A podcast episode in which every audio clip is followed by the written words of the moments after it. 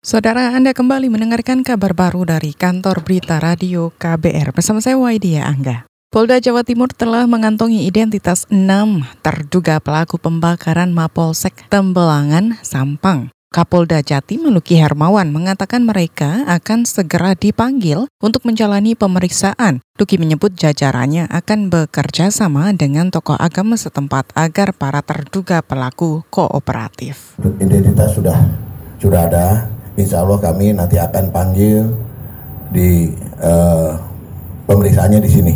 Karena untuk di wilayah sana tidak memungkinkan. Dan kami dalam waktu dekat ini kami tadi komunikasi dengan tokoh agama.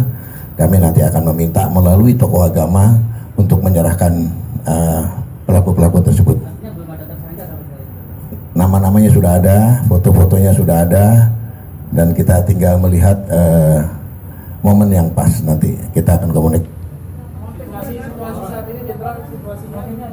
Kapolda Jatim Luki Hermawan menambahkan insiden pembakaran karena masa terprovokasi kabar bohong tentang salah seorang kiai di Sampang yang tak bisa pulang saat aksi 22 Mei di Jakarta kemarin. Dari hasil identifikasi tim Inavis, pembakaran dilakukan dengan menggunakan bom Molotov.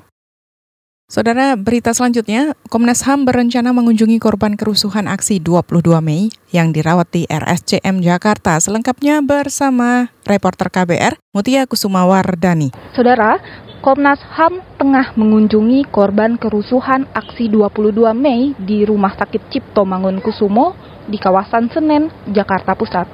Kunjungan ini sekaligus untuk mengumpulkan fakta-fakta yang bakal digunakan untuk mengusut peristiwa tersebut. Kunjungan ini sekaligus untuk mengumpulkan fakta-fakta yang bakal digunakan dalam pengusutan peristiwa tersebut. Sementara itu, saat ini situasi di RSCM terpantau normal. Tenda-tenda yang didirikan untuk menampung korban kini terlihat kosong. Itu artinya tidak ada pasien korban kerusuhan yang ditangani di luar fasilitas reguler rumah sakit. Saudara, hingga hari ini RSCM tercatat telah menangani 24 korban aksi 22 Mei lalu. Satu orang adalah perempuan. Mereka kebanyakan menderita sesak nafas karena menghirup gas air mata.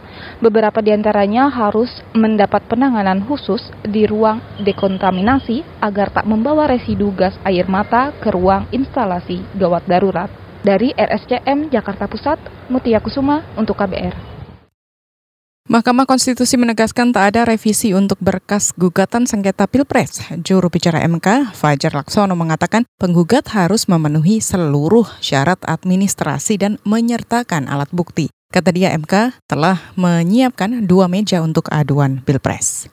Kalau Pilpres itu minus perbaikan, jadi langsung ya. Eh, permohonan itu diajukan, kemudian seluruhnya diverifikasi.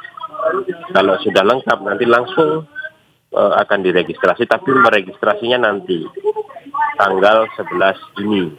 Juru bicara MK Fajar Laksono menambahkan, pihaknya harus memutus perkara gugatan Pilpres dalam 14 hari sejak perkara terregistrasi. MK harus memberi keputusan selambatnya pada 28 Juni 2019 pada sidang pleno. Demikian kabar baru dari KBR, saya Waidia Angga.